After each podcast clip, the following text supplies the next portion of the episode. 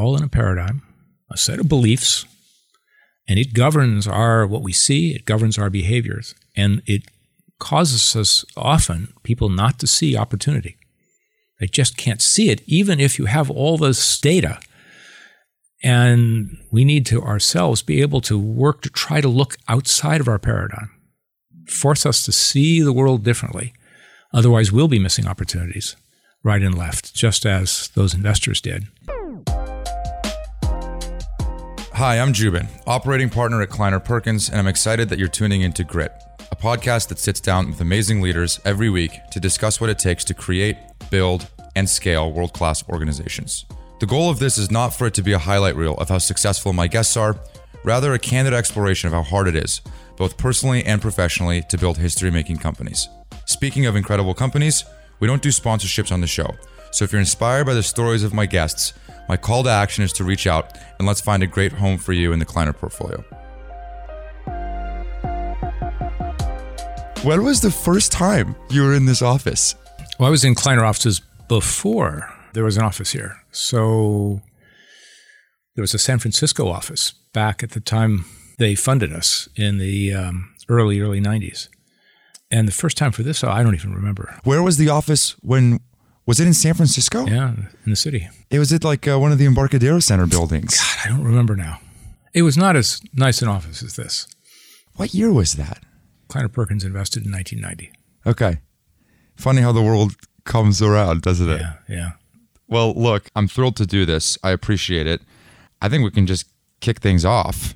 I get all these things started the exact same way, which is I read my guests' backgrounds back to them.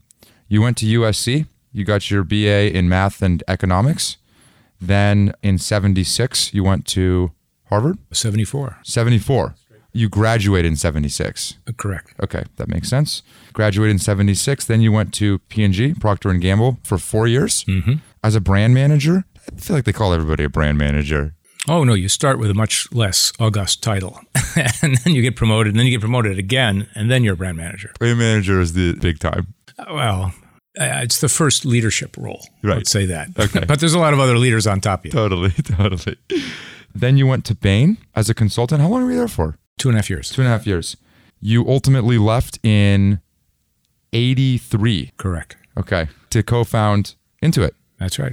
And you were the president and CEO for 11 years, the chairman for five years, and you've been, well, I guess you've been the chairman ever since. No, I was the chairman for a number of years afterwards, and then I gave that title to Bill Campbell when he left the CEO role. Right.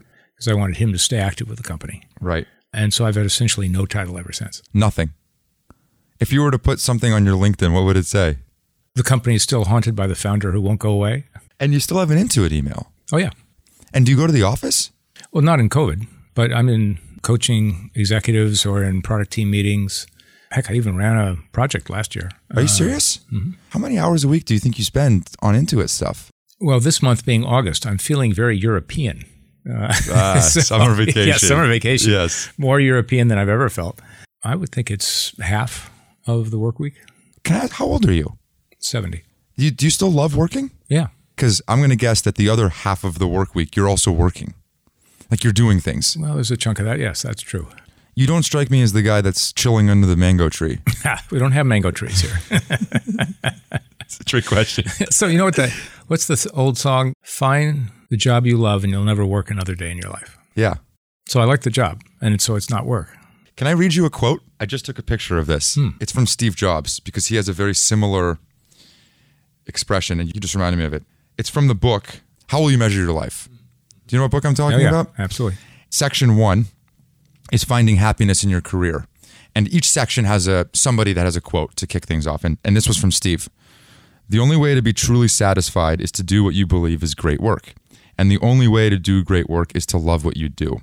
If you haven't found it yet, keep looking, don't settle. As with all matters of the heart, you'll know when you find it. Well done. What a great quote, huh? Well done. As soon as I read that, I sent it to the team. Yeah.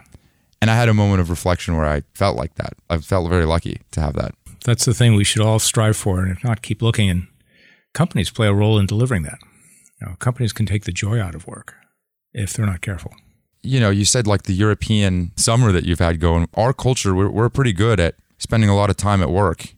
And a lot of the times I feel like it's for the wrong reasons, like doing it because you don't love it. And if you love it, you're going to be really good at it. Yes, yes. 30 years at Intuit? Longer than that now. That's amazing. On Monday morning, after the weekend, were you excited to go to work? Oh, it was a mix. I'd say when I was uh, CEO, there were definitely days where I was totally excited about coming into work, and there were other days when I dreaded it because I didn't have the all the skill set I needed, particularly as the company grew. And on the days when I knew I had things to do that I wasn't good at or didn't like doing, then I dragged in those days.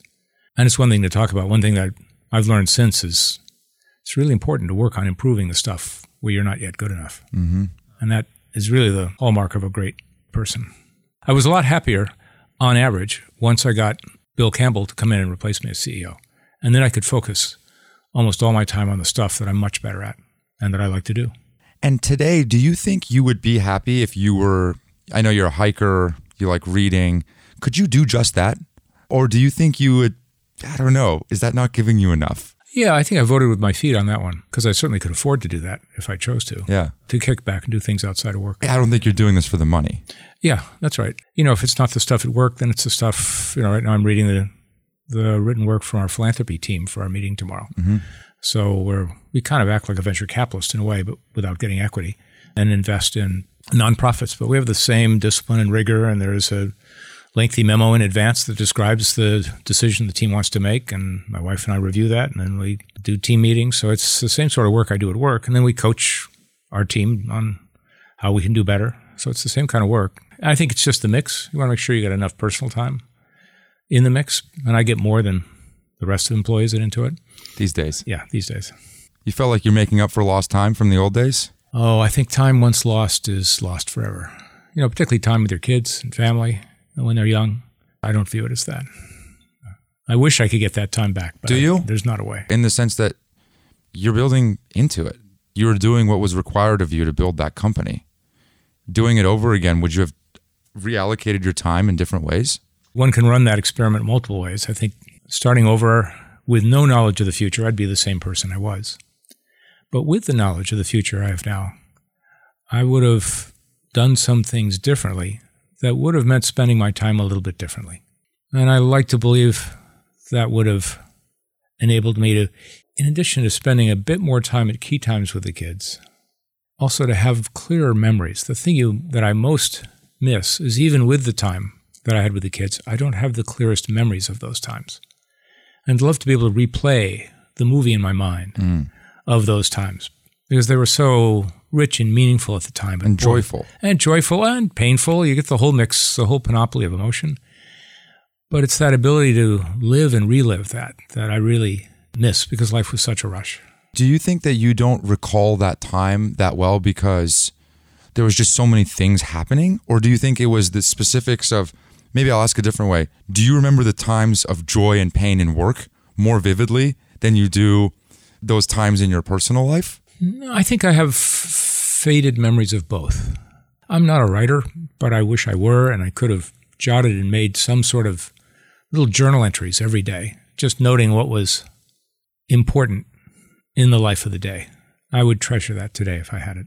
And the reason I ask is maybe like, do you think you were not present in the personal life because you were consumed with work? Or do you think maybe you're not present at work because you were consumed with the personal life? And just really hard to find that balance when they're competing priorities in that way. And life is filled with competing priorities. It's, it's always that way. And if you don't feel priorities competing, then you probably feel left out. Isn't it hard to regret that looking backwards? Isn't it yeah. just unfair because you were doing what you thought was best at that time right. based on the set of circumstances? Yeah, I don't regret the time use as much as I regret not having the clear recollections of the times that I had at work with the family. You know, some people just have that gift of recollection. Bill Campbell, for example, he could ch- cite chapter and verse of meeting after meeting he'd been in, discussions he'd had with people, this rich memory. And I wasn't born with that gift. So the intervention is find some alternative way of recording that. And I wish I had done that. Mm. You know, maybe wake up each morning and write what was significant yesterday. For those that don't know Intuit, which man, I think at this point most people do, but It's a Fortune 500, like in the Fortune 300s. It's something like that. 14,000 plus employees, market cap of 130 billion, 10 plus billion of revenue in 2021. I also forgot to mention you were on the boards of eBay from 98 to 2015, on the board of Procter and Gamble from 2000 to 2020, not too long ago, which is a nice homage to the brand manager days. Mm-hmm. And you were on the board of Amazon, correct? Correct. How long? From 97 to when? 2003, six years. And did John Doerr help facilitate that? Yeah, he introduced Jeff and me. Yeah. And were you sitting on the board with Bing? Bing was not yet on the board. Got it. And John was. John was. And then you're also on the board of HBS. They have an advisory board. Okay. What's the difference? A real board has governance authority. Right. At Harvard, the governance authority is placed with the what they call the Harvard Corporation.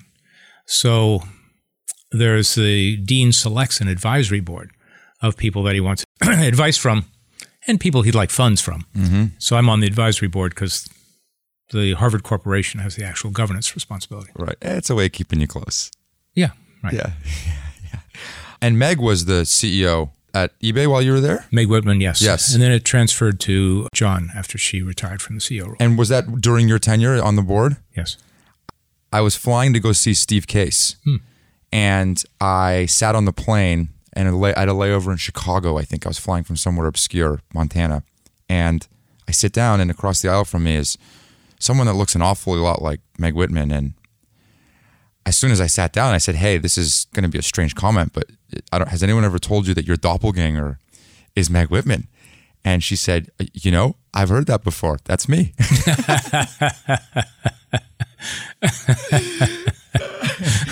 Uh, do you know Steve? Case? Oh, yeah, yeah, I figured. I was reading his new book, which is coming out in a few weeks, and she's like, "Oh, what are you reading?" And of course, Small World. She's you know an investor in Revolution, an LP, and so we got to talking. And she's a great lady. Meg was at P&G, and then Bain, same time I was. And uh, Steve Case was also at P&G, just a bit after me. Yes, he was. Did you know either of them? And during Oh, I knew Meg at P&G, absolutely. was she a star? She worked in a different part of the company, so it's hard to assess. Yeah, But it was a loss when she left. it was. What do you think she thought of you? Oh, I don't, not much, I don't think. S- Rising brand manager star? It's a big company. you know, Steve Ballmer was also there. I helped recruit Steve. Right. You did? Mm-hmm. What did tell me about that? Oh, he was uh, graduating from Harvard, and I flew out with a senior guy to have dinner with him and try to persuade him to come, and he and he came. Steve Ballmer, CEO of Microsoft for a while, right? He, was for, president. for he was CEO for quite Okay, a while. yeah. After Bill resigned as CEO and stayed chairman, Steve became the CEO for 10, 15 years. and you knew he had the stuff? Steve has always been Steve. I remember him being very thoughtful. Even though he had been at the company half as long as I had, he could explain some of the fundamental company thinking better than I could. He had a very inquiring mind that could see the big picture and see patterns. And I admired that in him. When you were a young CEO, who were the folks that you wanted to emulate? Hmm. Well, it wasn't so much about any single person. Because I've believed, and we believed at the beginning, what we were trying to build was rooted to start with in a single product to solve a problem, a customer problem. But the company we wanted to create wouldn't be dependent ultimately on any single product or any single person or any single business, that it would be bigger and more durable and long lasting. It was more companies that I felt were worthy of emulation. One was Procter Gamble, which at the time was over 100 years old, well over 100 years, and had started in soap and candles, bar soap and candles, and look at the range of products and businesses where they've developed fundamental advantage over competitors and really made much better products than their rivals.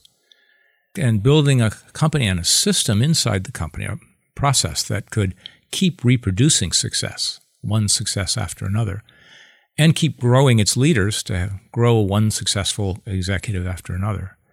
Later, after a few years, I studied Toyota, and they had similarly done an unexpectedly remarkable job of creating a process of work that allowed them to come from nowhere, essentially, to become the world's preeminent automaker, making cars at a cost and quality that no one else on the planet could match.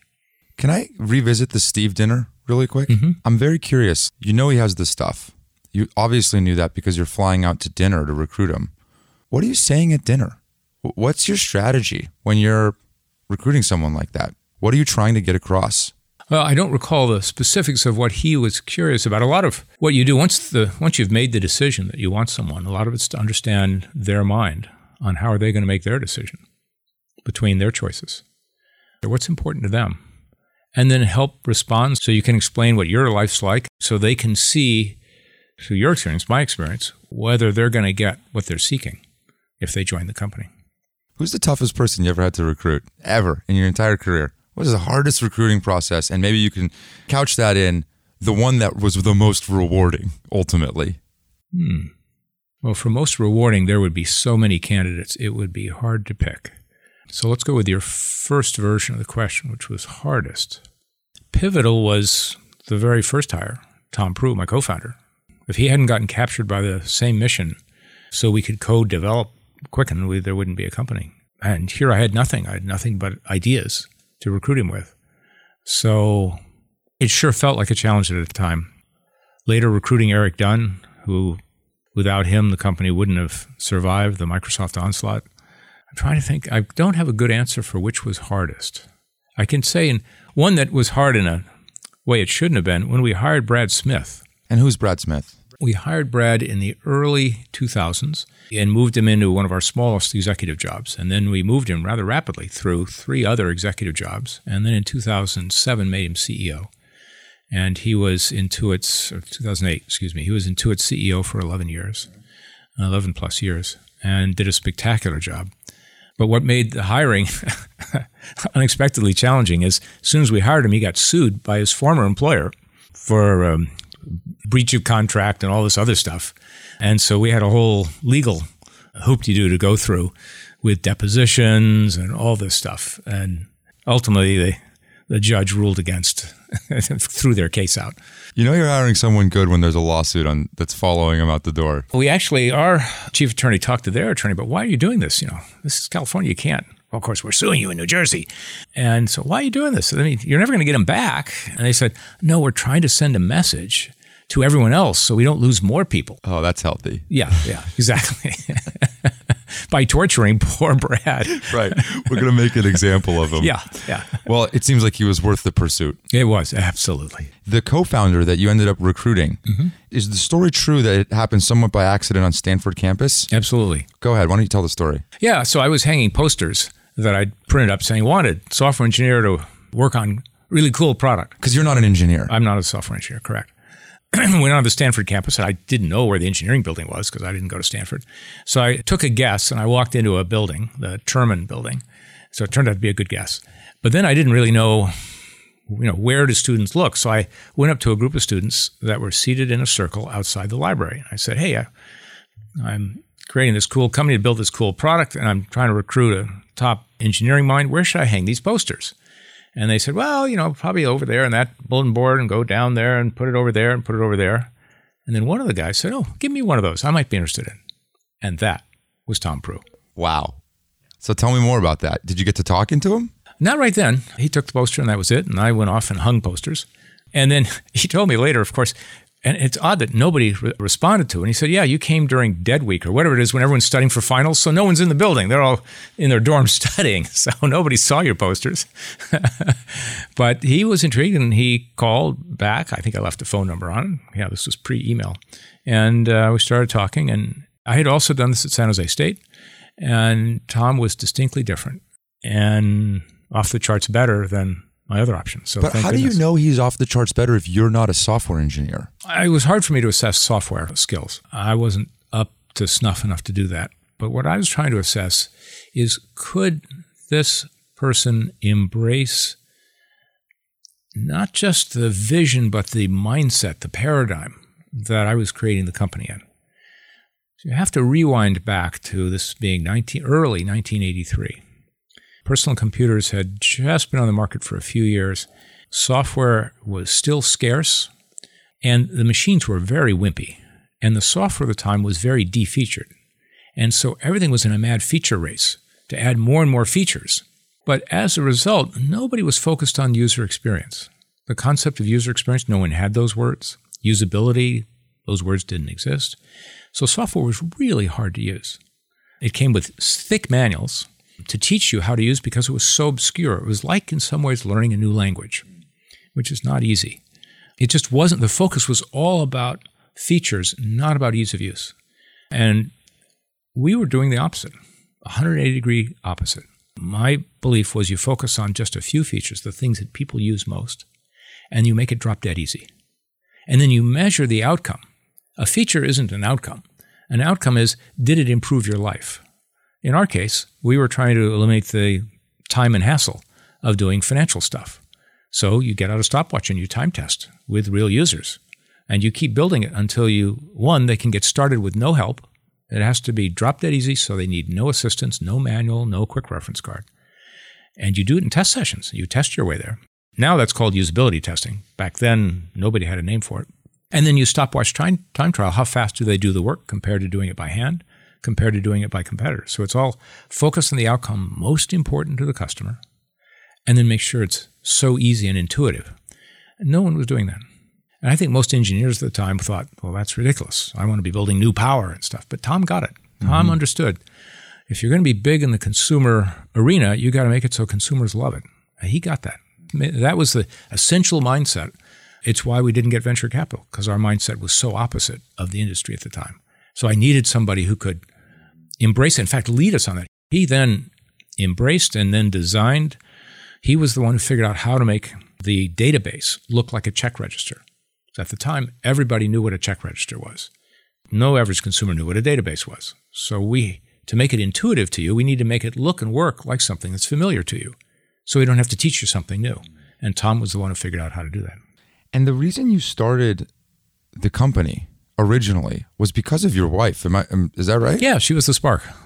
In two senses. One, she was the spark when she complained about doing the bills, sitting at the kitchen table doing the bills, doing the joint checkbook for us. And she's very good at it. It wasn't a quality problem. It just it was a waste of her time. Yeah, and a repetitive waste. You had to do it every month. So that was the spark, and then that kind of fell on. What do they say? Uh, opportunity falls on the or luck starts with a prepared mind or something like that. Mm-hmm. But suddenly it clicked that oh wait a minute, this is a classic Procter and Gamble problem. P&G's business is find some important problem that lots of people have, like bad breath or poopy diapers or dirty clothes, where you can invent, build a technology that's superior in solving that problem. And this sounded like that sort of problem. Hmm, everybody has to pay bills. Well, I bet most people don't like doing it. And I think, based on my experience, I taught myself to code when I was a kid that, gee, personal computers, they should be able to do that rather well. There were other tasks people theorized at the time that personal computers at the time would be terrible at, like recipes. The data entry burden, no way. But this was one, because bills are recurrent, you tend to pay the same bills most of them month to month. It could learn that so you didn't have to type in very much. So it seemed to fit what even the wimpy computers of the time could do well. Can you tell me about this photo? Well, this is a photo shot in our current headquarters in Mountain View, in a nook that was built in the campus central. And in the nook is a table and chairs. And the table is the kitchen table that we had in 1982, where Signe, my wife, groused about doing the bills. So that's the table at which the idea was hatched. Still in the office? Yeah, they wanted to keep it in the office as, uh, or put it in the office as a memento. And then there's on the wall, there's some old photos from some of those, uh, the original package from 1984, and oh gosh, a, uh, some photos of the early days. What a great memento of the past. You mentioned that's why every VC turned you down. You're not kidding when you say that. Over two dozen VCs turned you down. This is a stupid question. Was Sandhill a thing then? Absolutely. Absolutely. Okay. It was then, as it is today, the world headquarters of venture capital. Okay. But we didn't have an office there. That's correct. Huh. That's correct. And my office, when I was with Bain, was just up the street here, a half block away at 3000 Sandhill. So I could literally walk to the venture capitalist offices. Just walking and getting no's from uh, each person. Yeah, yeah, yeah. So sometimes they wouldn't even let me walk in.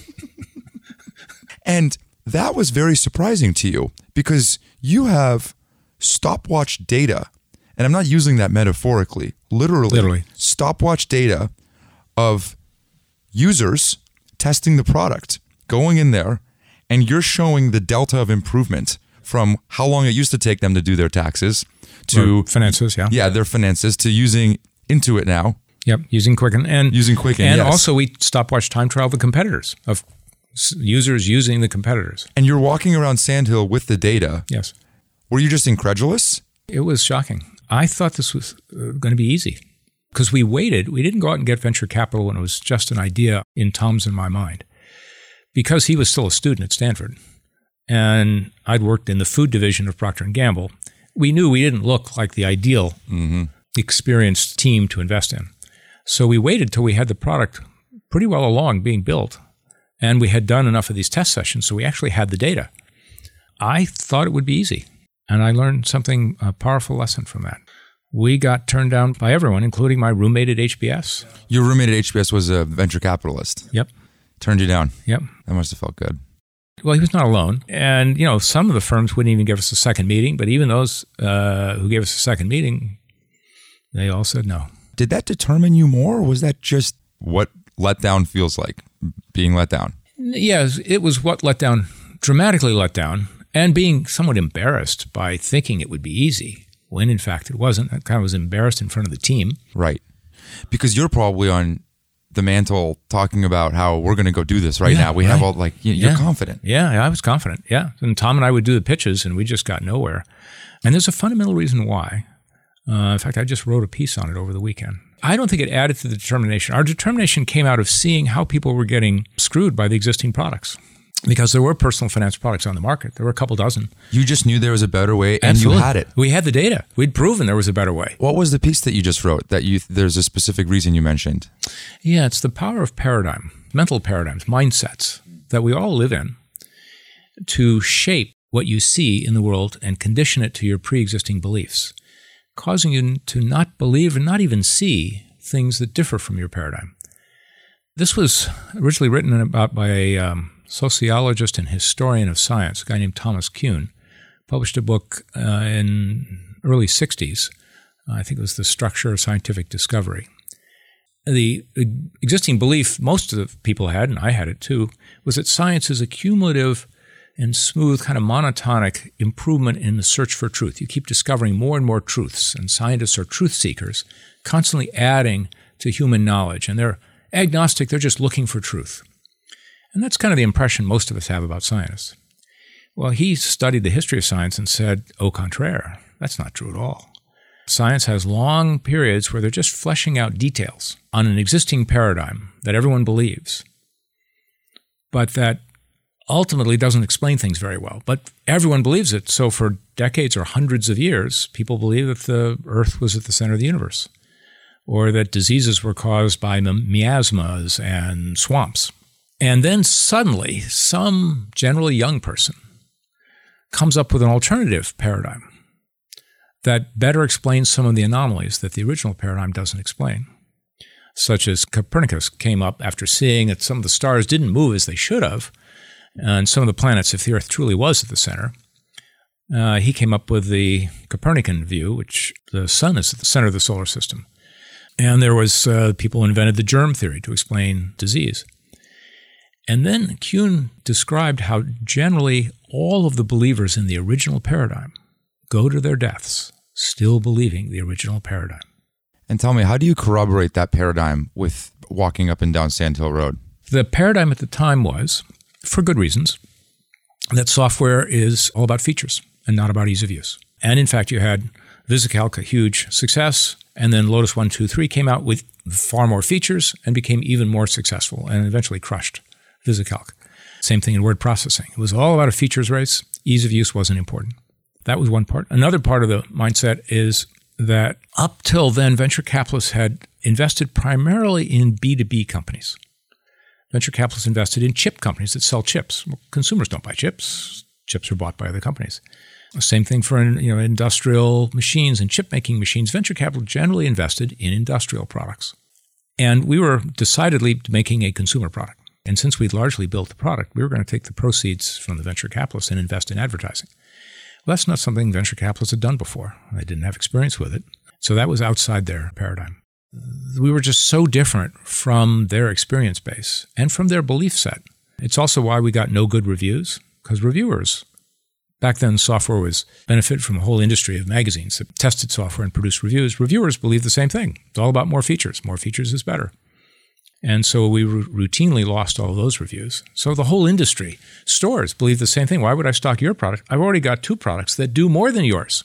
And were you willing to go to the grave with the paradigm that you believed in around ease of use? Absolutely, because it's the only way you ultimately win.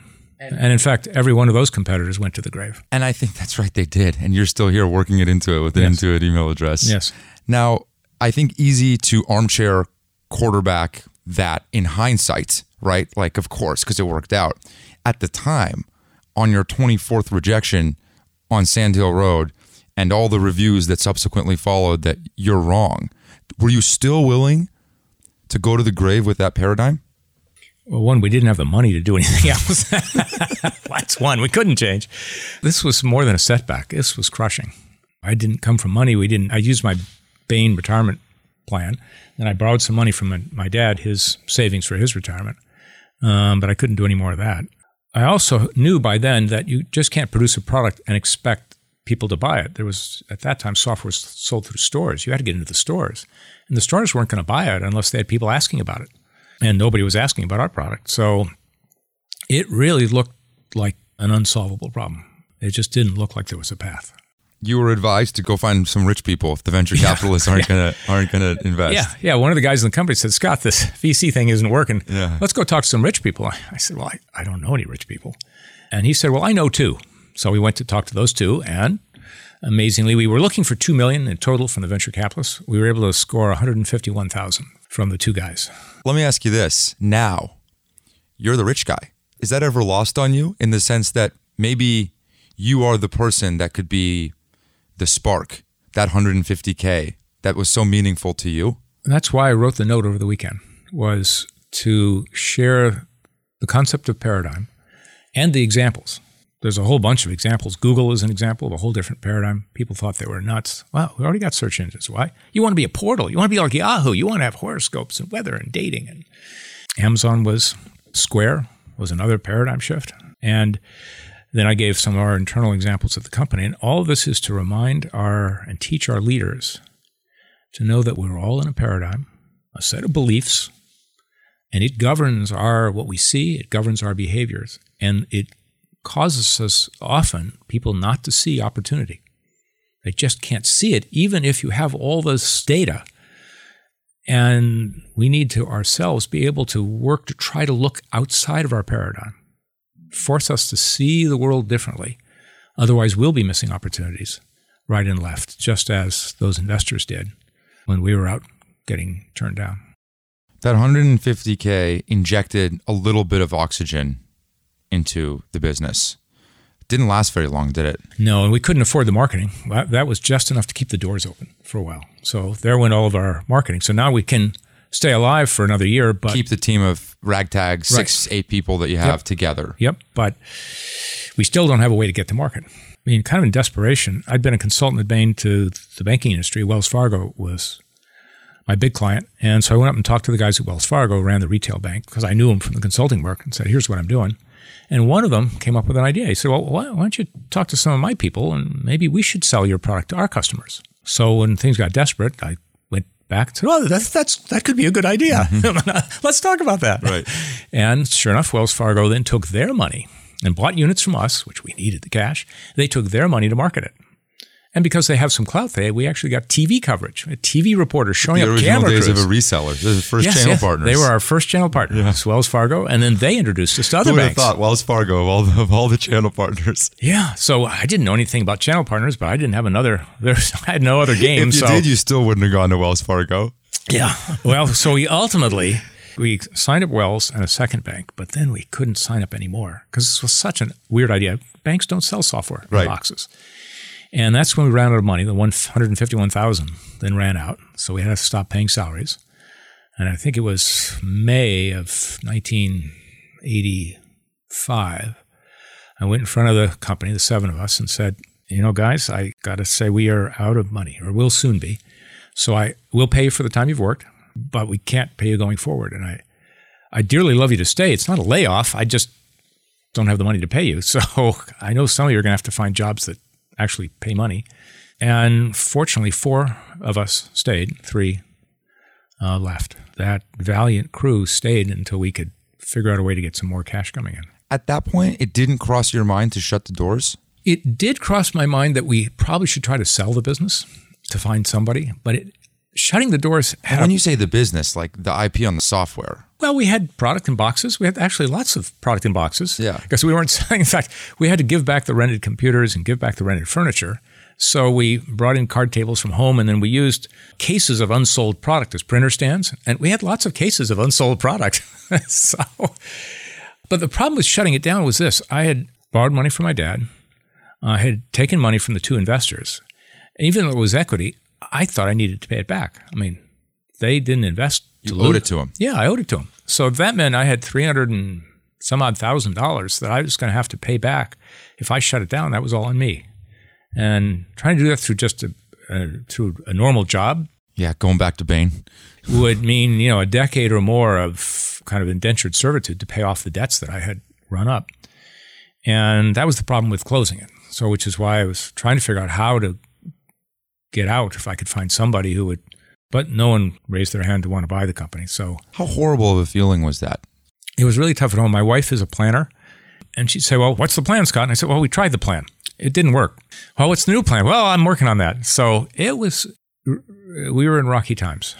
Now, it turns out years later, after we had pulled it out of the death spiral, after I mentioned how I was willing to sell the company if I could have found a buyer, Tom and Ginny and I were incredulous. What? What? No, we were dead. We were committed. We knew we had the best product. We never had a doubt. Why? Yeah, but I was on the one on the hook having to pay back all the debts. So I think the thing that kept the team going was the real belief we had solved the real customer problem and we had the data.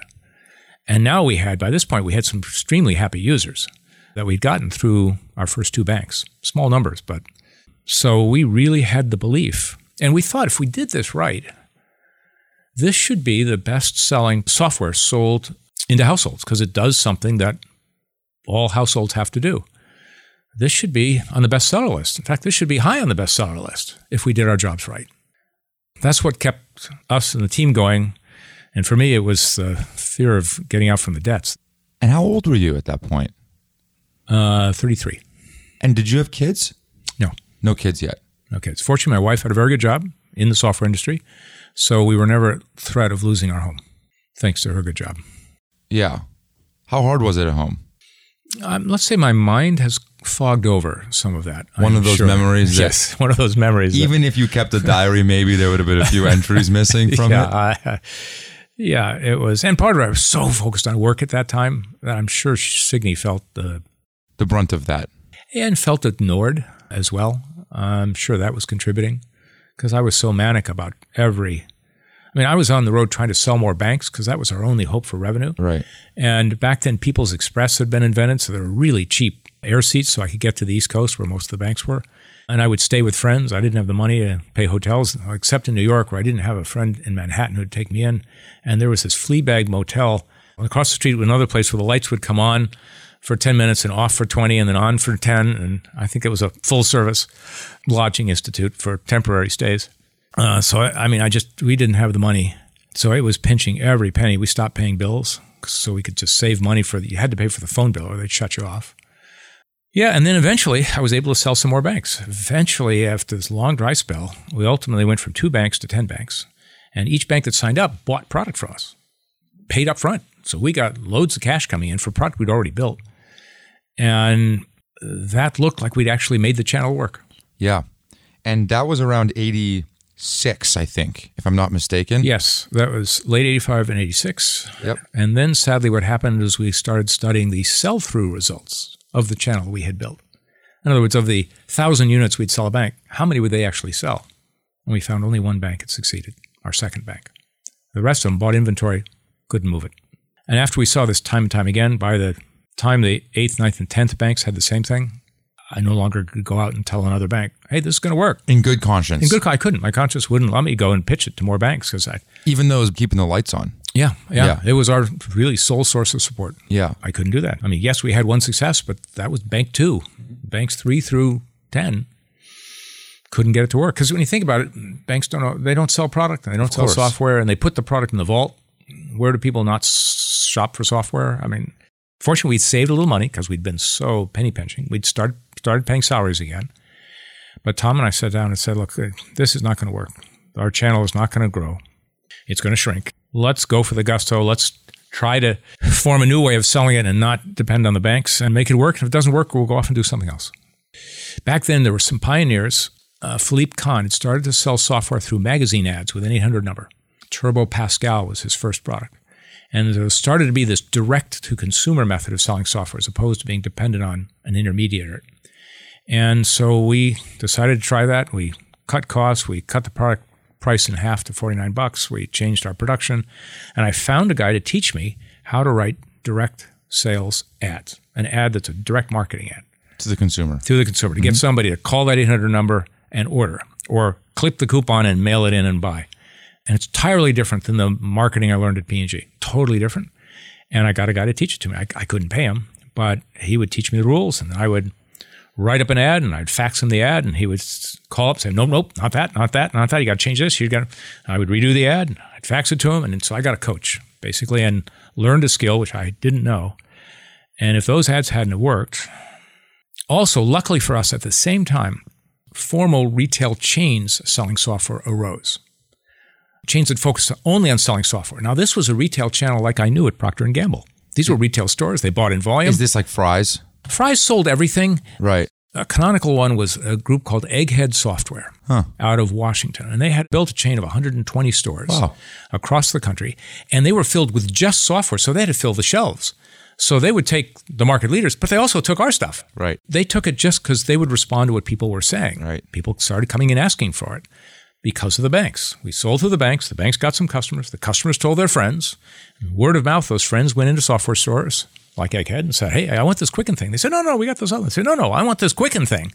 And they ordered it. And then we threw advertising on top of it and it worked. And the ball started finally bouncing your way. Now we started tripling in revenue, triple each year, triple again, triple again. And then the whole problem changed. Now we were just trying to keep up. So, a couple of triples in a row. You start approaching 1990 and you come back to Sandhill. You take another bite of the apple. Yes. Obviously, I play for the home team here, so I have to know the story. I heard, tell me if this is folklore or not, but when you decided that you wanted to raise some money, one of the stops was Kleiner Perkins. And what was very important to you was not just the money, but that you wanted a board member who was, in quotes, centrally tied to the cutting edge of PC technology. Yes, that's correct. John Doerr was a pretty good candidate for that. He was the ultimate. He was the, The he ultimate candidate. He was the guy. Mm-hmm. He was, yep, absolutely. Kleiner Perkins was the number one firm, and John was the most tied in, the most connected. However, you had two concerns. And again, tell me if this is wrong. You had two concerns. Would John be available when you needed him? Because he was pretty busy with, at the time, Amazon and Amazon hadn't happened yet. oh, Google. Google hadn't happened yet. This What was he busy This with? was 1990. Oh, Raft or other things. Like, okay, yeah, Net, Netscape maybe. Oh no, Netscape was still after this. Trust me, he was busy. He was busy. Mm-hmm. Compaq, Yes, Compaq, Sun. Sun. Those two would have been on his list. Yeah. Those have been on his mm-hmm. list. Yeah. So that's number one. He was busy. He was doing pretty good. Well, it's crazy to think that at that point at 90, he still wasn't even doing the the huge ones, the Amazons and the Google. That's crazy. Anyway, Pretty amazing industry we get to be in. amazing. I actually I just had him in this room last week for episode 100. We just released, really special. Number one, would Doerr be available when you needed him? Number two, would he try and micromanage the firm? And tell me if I'm wrong, but he had a bit of a reputation for rolling up his sleeves. Yes, And yes. you know, there's pros and cons to rolling up your sleeves. There is, and there was a trope going around that with John Doerr on your board, you don't need any product managers. Clearly an exaggeration, but you know, I didn't know. Illustrates the point. It illustrates the point. Did you bring this up to John? Oh, absolutely. Absolutely. And in fact, Kleiner wanted to invest. And so he said, okay. And Tom and I did this together. We have a concern and we want you, John, on the board. And they actually wanted to slide us to someone else, but we said, no, if you're going to invest, we won't take your money unless it's you on the board. So he agreed.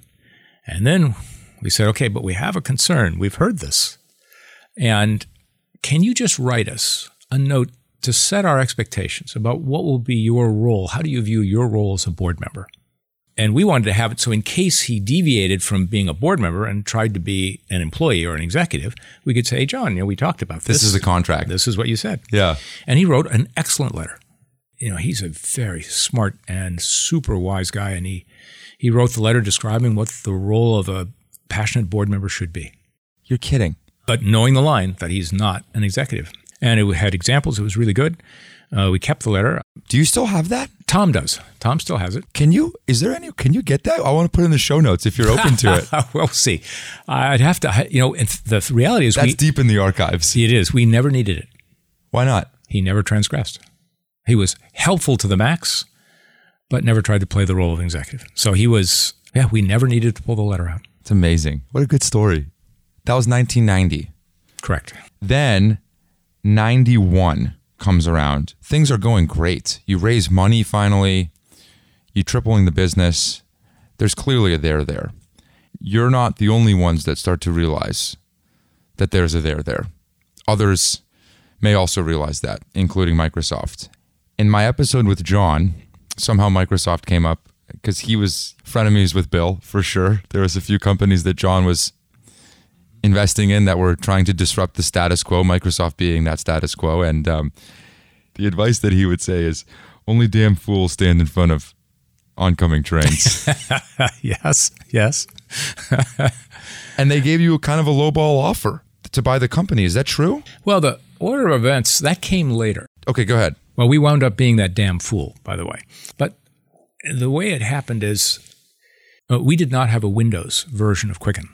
And I'm sorry to interrupt you. Was Steve Ballmer at Microsoft yet? Absolutely. Oh, yeah, absolutely. He'd been at Microsoft since early days. So you knew him Yes. and you knew he was there. oh, yeah, absolutely. You guys knew each other in this moment. Yeah, and not just him. They'd hired a senior executive out of P&G who became the kind of chief operating officer. Okay. And I knew that guy and went up and talked with him and learned from him. And we'd actually done joint promotions with Microsoft. It's part of the re- way they came to understand the category is we went and explained it to them because they did a joint promotion with one of our then competitors. And we needed to educate Microsoft that, no, that competitor is ultimately going to lose. You really want to do your joint promotions with the superior product. So we had educated them, and then they started doing promotions with us. So there was a team up there that we had worked with, good guys who we liked. And then they came to us saying, hey, why don't we co develop between Microsoft and Intuit a Windows version of Quicken? And so we did six months of negotiation and discussions with their team and our team, thinking that we'd co develop and they'd bring the Windows expertise, which we had none of. And we would bring the personal finance expertise and the brand name. And uh, six months into this, Mike Maples Sr., who's the father of Mike Maples, the, uh, Floodgate. the VC. Floodgate seed investor, delightful man uh, that Microsoft had hired, who was then the kind of acting COO. He called me up and said, Hey, Scott, our team's been negotiating for six months, and we've concluded that we're not going to come to an agreement because you, Intuit, think that if we competed against each other, you'd get 60% of the Windows business. And we, Microsoft, think we'd get 60%. So we can't seem to find a basis to get together. So I'm calling to let- you know that we're breaking off the negotiations. We've rolled, started up a team. The team is working on building our own Windows personal finance product, which we will launch in a year. And I just wanted you to know that. Two things are true. One, he was, in our experiences, Microsoft was at times, and with us, so noble. He did the right thing. He didn't have to do that. They could have kept leading us on for months and months and months, and we would have never known. But he very honorably told us what they were going to do. And the second thing is, we were uh, had just found out that the speeding locomotive and the full train is heading right at us. And you have to understand, we've got to go in the Wayback Machine because there's nothing like this in the world today. Microsoft then had the scale and power as if you combine today's Facebook, Google, Amazon, and Microsoft all into one company. That's the behemoth that Microsoft was. That's how powerful they That's were. how powerful. Before any of the antitrust stuff. Correct. And they'd earned it. They earned their power the old fashioned way, the legal way. They built it. They didn't acquire their way into these things, they built it. You're saying they're the most formidable of foes. Oh, uh, in, a, in, a sense that nobody is today. Oh, throw Apple into the mix too. And more than that, they had demolished every competitor they'd gone against. Roadkill crushed them, including the biggest companies in the business. VisiCalc, Lotus, WordPerfect were all roadkill. Microsoft had rolled over them. we were the smallest company that they were going to compete against. We were pipsqueaks compared to those giants that had gotten crushed. So this looked like, and I think everyone thought this would be curtains. How could little pipsqueak Intuit stand up? But we said this is our do or die moment. We either win this battle or we're toast. And did it rally the team in a weird way? Ultimately, totally yes. And I got to thank one particular individual. Gosh, without him, without Eric Dunn, we got partway through trying to develop a Windows version of Quicken, and we found out that our development approach wasn't going to work. And we'd burned six months. We had 12. Now we had only six left. And Eric, who is a polymath, who was our C- CFO and had taught himself to code, he said, Give me a team. I'm going to take a team, we'll go off premises, and we will work nights and weekends and we'll build it. And they did. How long did it take them? Seven months. And so you released it 13 months after that conversation. Yes, one month after Microsoft launched. You released it a month after. Yes. And so Microsoft did very well for a month. Then we launched and we had a scorched earth marketing plan. Mary Baker, who was our head of marketing, did a really aggressive marketing and pricing plan. We priced aggressively. We did aggressive promotions. We were gunning for our life. We had to win this. Our only hope was that we could stop them so dramatically that the industry would wake up and say, Whoa, whoa, what was that? That wasn't supposed to happen. Oh, maybe these little Intuit guys actually will win that battle.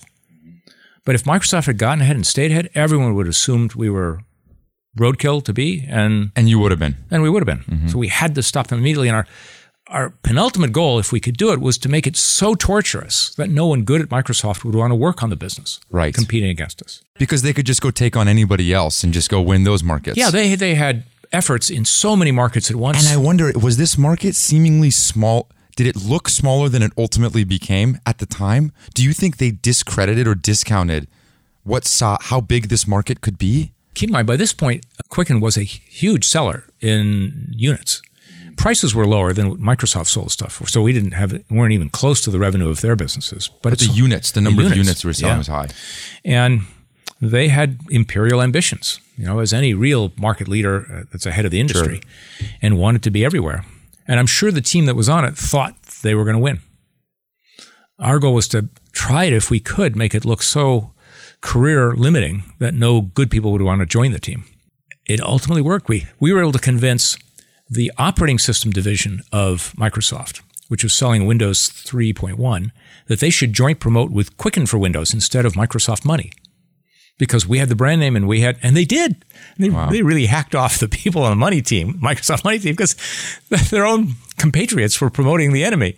So we really, really worked it. I got to credit what, and then John was so helpful. John Uh, Doerr. John Doerr. When we when we launched our product a month after, we didn't quite have every element in that Microsoft had put into Money. Money was a very credible copy. It didn't path break. It was just a very credible copy. But they had a couple of things they did, and so we went to John and said, "Can you give us help? Who do you know who could help us rapidly build the things that Microsoft Money has that we don't have?" And sure enough, he opened the Rolodex. He made introductions to a couple of folks, and just over a month after we launched the first version, we launched a second version that caught up on the things that we didn't have. Mm-hmm. John played a big role in that. I found out only later when I was on the board of Amazon, and Amazon hired a really top, top product and business leader from Microsoft.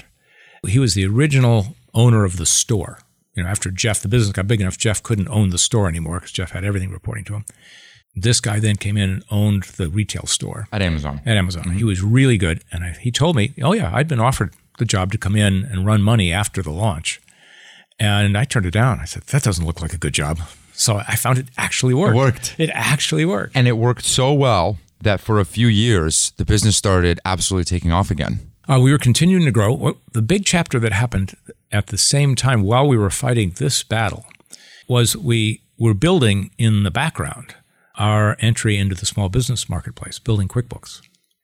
And we launched QuickBooks about the same timing, six months later, and that opened up a whole new chapter. And you know that's now half our company. Wow. 94. Let's fast forward a couple of years. QuickBooks starts working again. QuickBooks start working. Core business is working. QuickBooks is working. Yeah, QuickBooks is really working.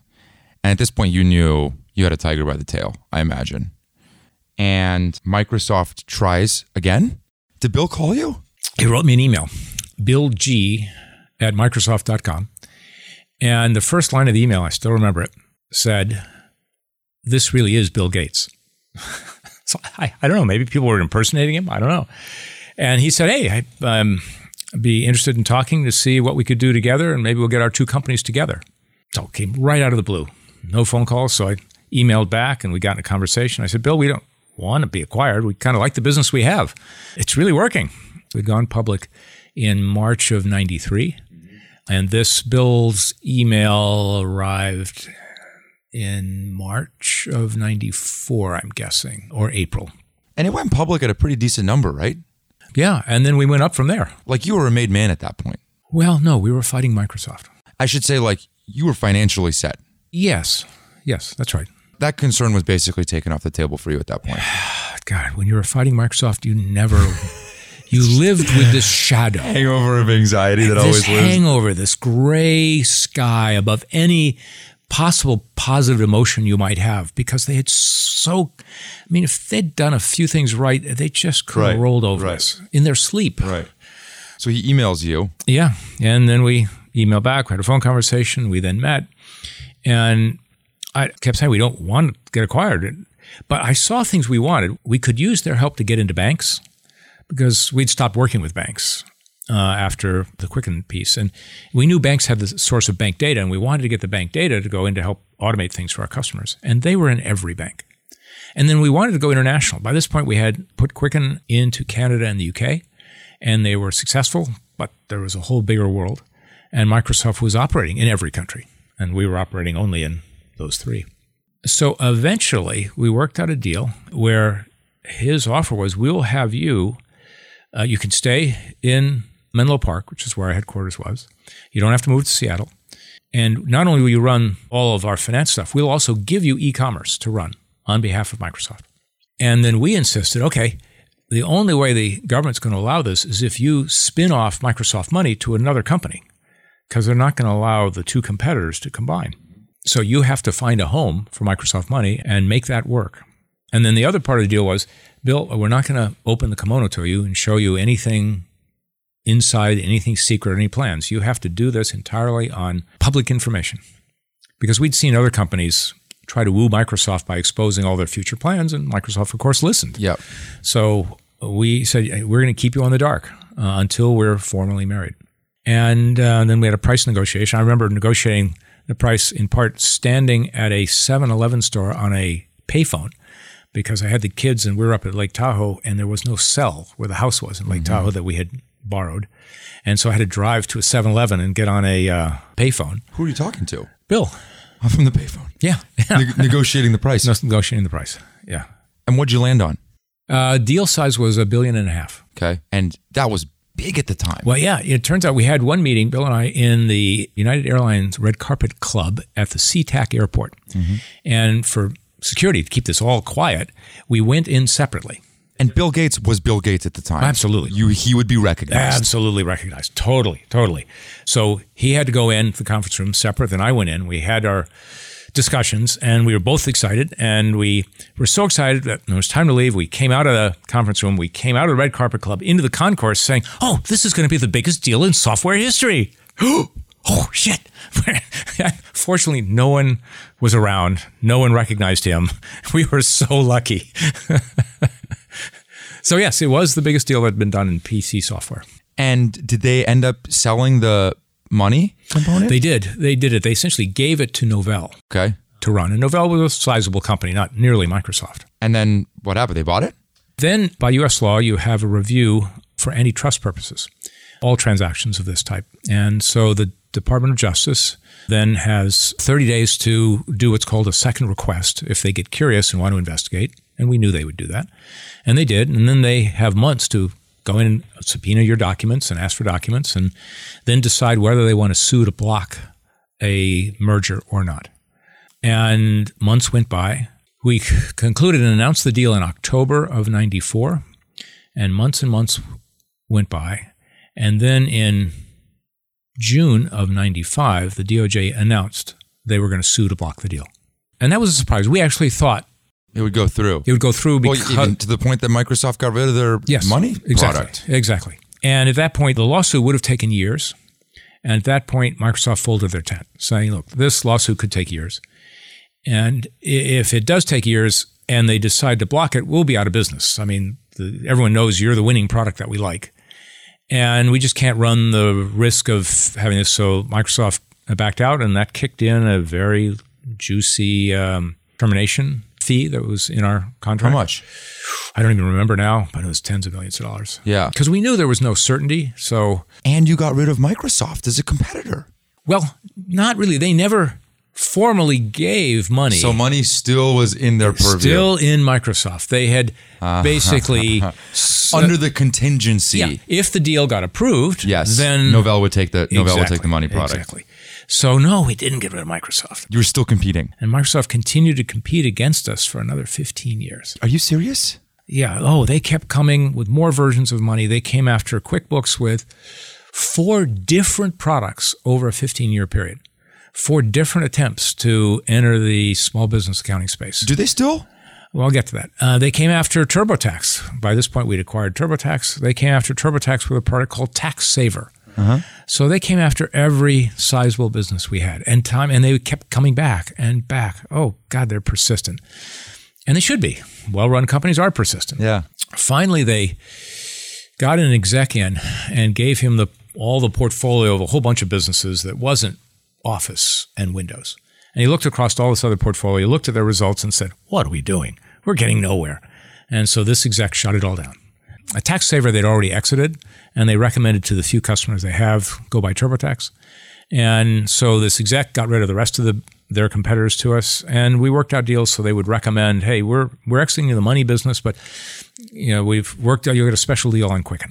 So Must have been one of the best professional days of your life. it was, it was. I, in more ways, you know, having that cloud, that weight on you removed was quite joyous. Then we get to 95, 96. You've been at the helm running Intuit for 10 years now, nine to 10 years.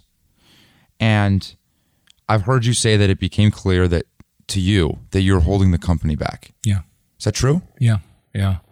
I wasn't growing my skills as a leader, my capabilities as fast as the company needed. Company was growing exponentially and you were not. Right. Absolutely. And it was obvious to you. It takes a while for one's psyche to admit it.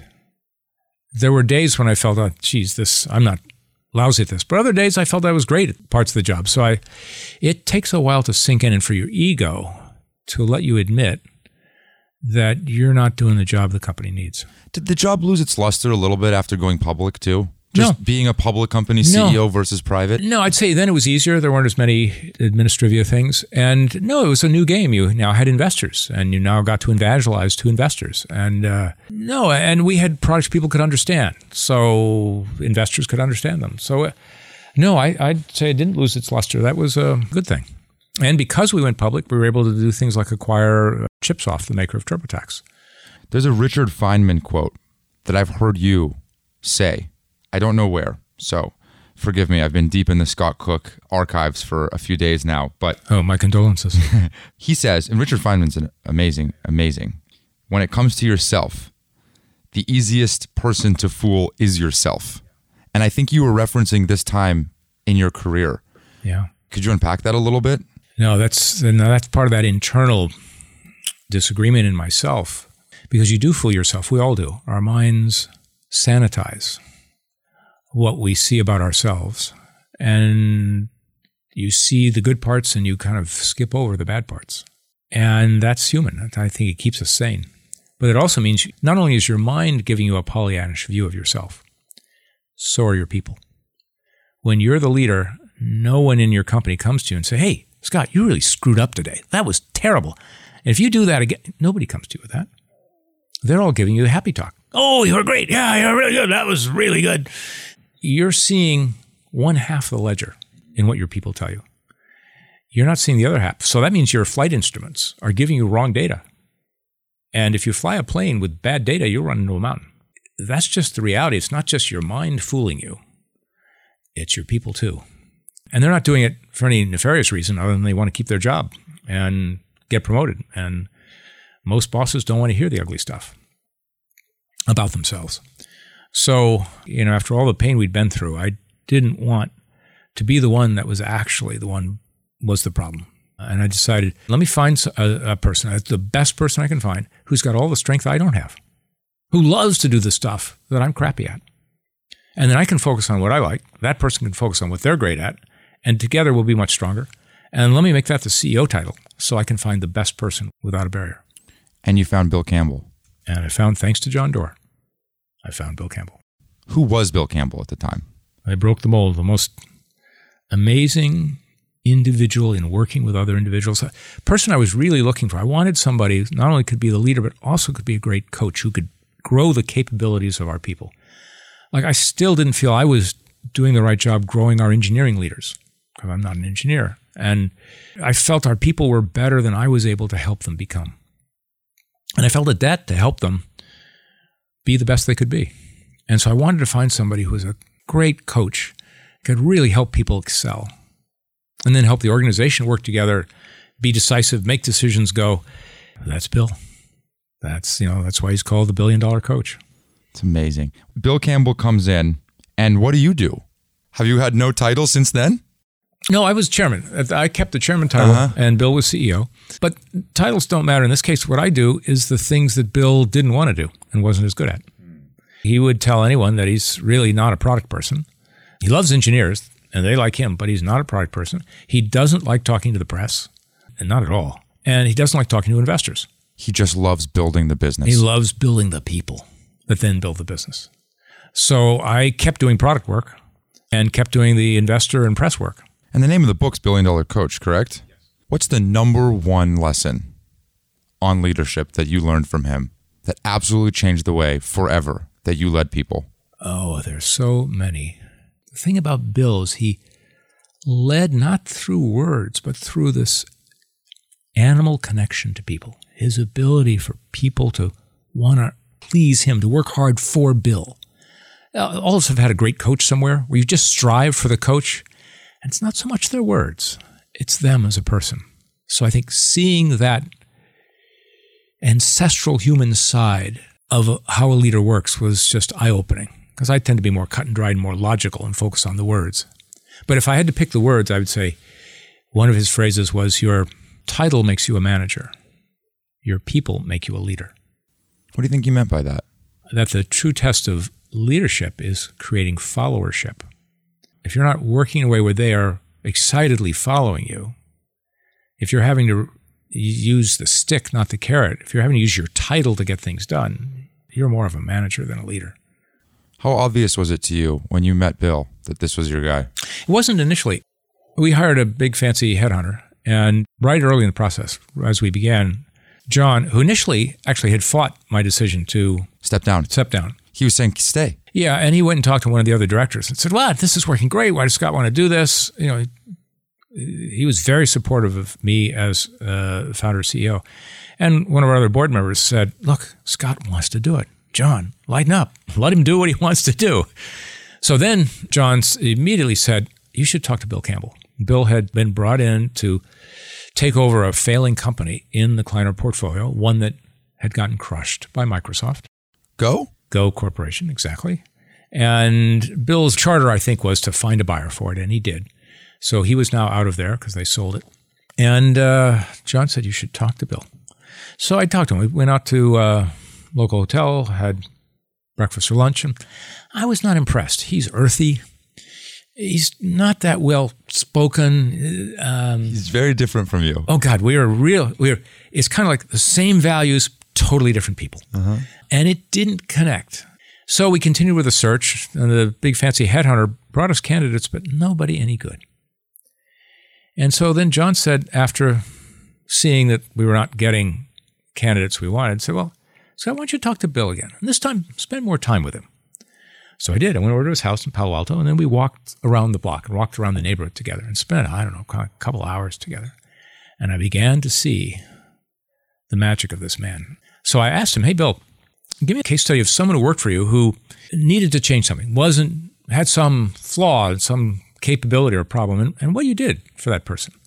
And he'd give me an example of a certain person and walk through that person's strengths, that person's weaknesses, what was the particular foible, how it was showing up, and then what he did. And he described, well, for this person, I did this, and then we did this, and I worked with him. And then one time I had to take him out to the woodshed and I had to talk to him about this. And, and I said, okay, that's great. And how'd the guy do? And then the guy was hugely improved. And I said, okay, Bill, give me another example. Now, I'd done the same interview approach with other CEO candidates, and they'd walk me through three examples. And they basically had done a cut and paste in each one. Whatever method they used, it was the same method in every case. In other words, they were kind of one trick ponies. With Bill, total opposite. In case oh, there was this woman. She worked for me and blah, blah, blah. She was, you know, totally, he diagnosed it differently.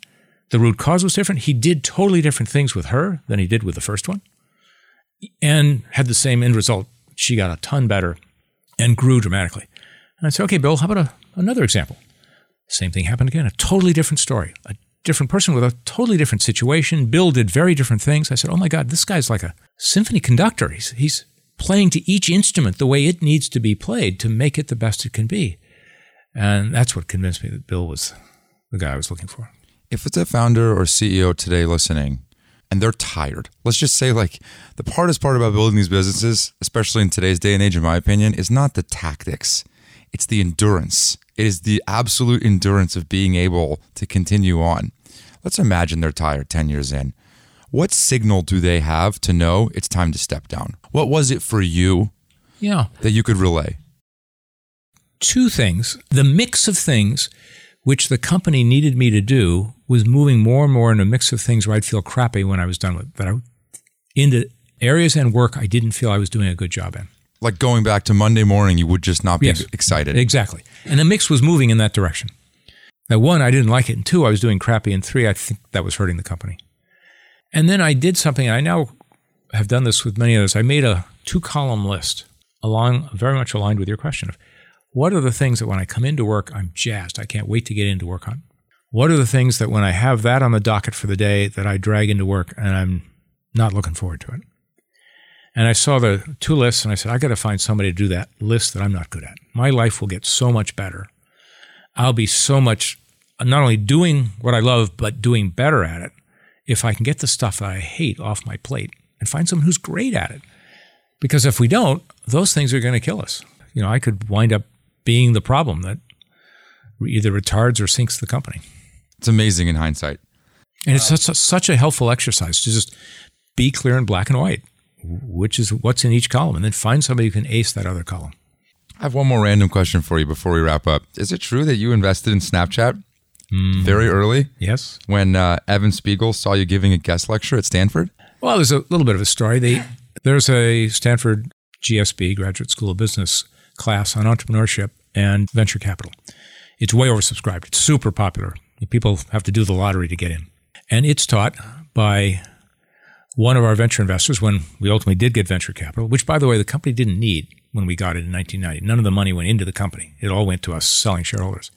Three venture capitalists came in, Kleiner, another one called TVI, and then a smaller one came in third, and that was Sierra Ventures, run by my former roommate from business school. That passed on you originally. passed on originally.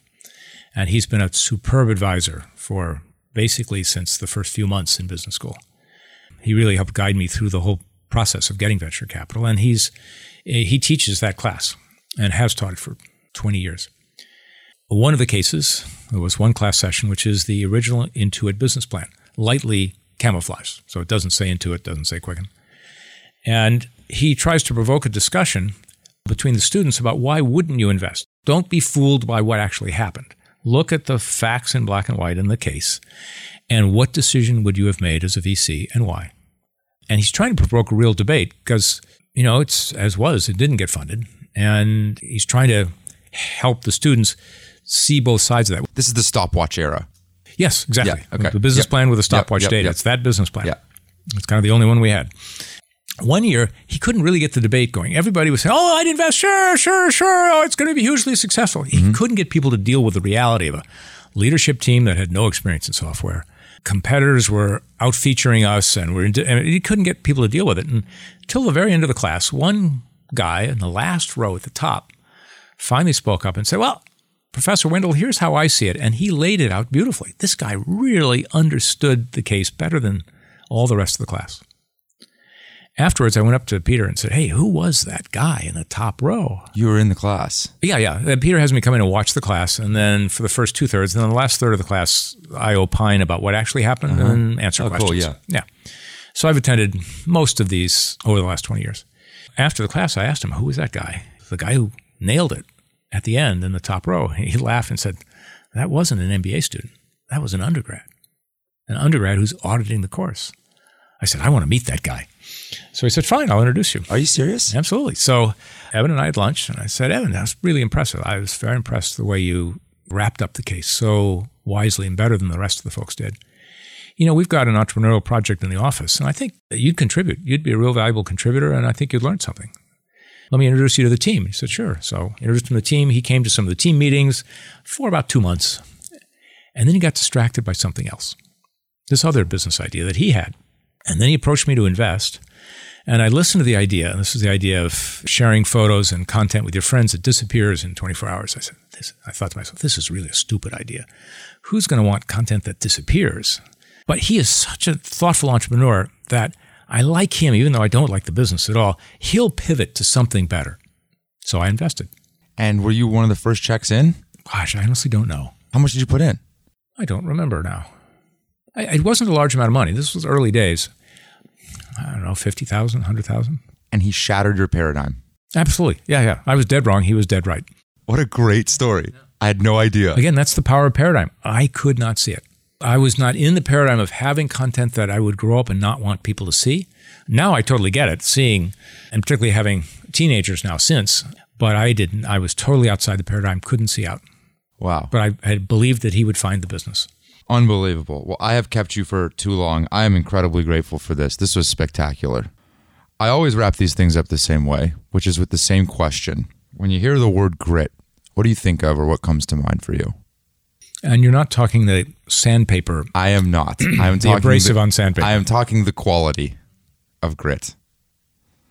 Uh, two things, and in equal measure, I think determination and let's call it agility. Determination to stay focused through all sorts of problems and maelstroms and setbacks, to stay focused on the outcome. What's the outcome you're trying to deliver to the world or to the customer? Determination to stay with it coupled with, in equal measure, this agility to keep learning what's working and what's not working. So you're not a pure determination you're just a bulldozer going forward no matter not learning, not changing course. The agility is to change course, to see, well, that didn't work. Well, let's try this. Ooh, that distribution channel. Okay, that didn't work. Now, what did we learn here? Ah, it's that agility to dance like a bee, to learn from the world what's working and what's not in service to your ultimate goal to get to that outcome, but not getting locked into anything between here and that outcome. That to me is the grit that can drive success. The world around me for the last hour and a half literally just stopped. Scott Cook, thank you. Thank you so much. That's it. Thanks for listening. If you're just discovering the podcast, we have a lot more episodes from organizations like Snowflake, Twilio, Slack, LinkedIn, Box, etc. If you want to keep up or support the show, the best way to do so is by following us on Spotify, subscribing on Apple, and leaving a review. Also, we love feedback, so feel free to email us, grit at kleinerperkins.com.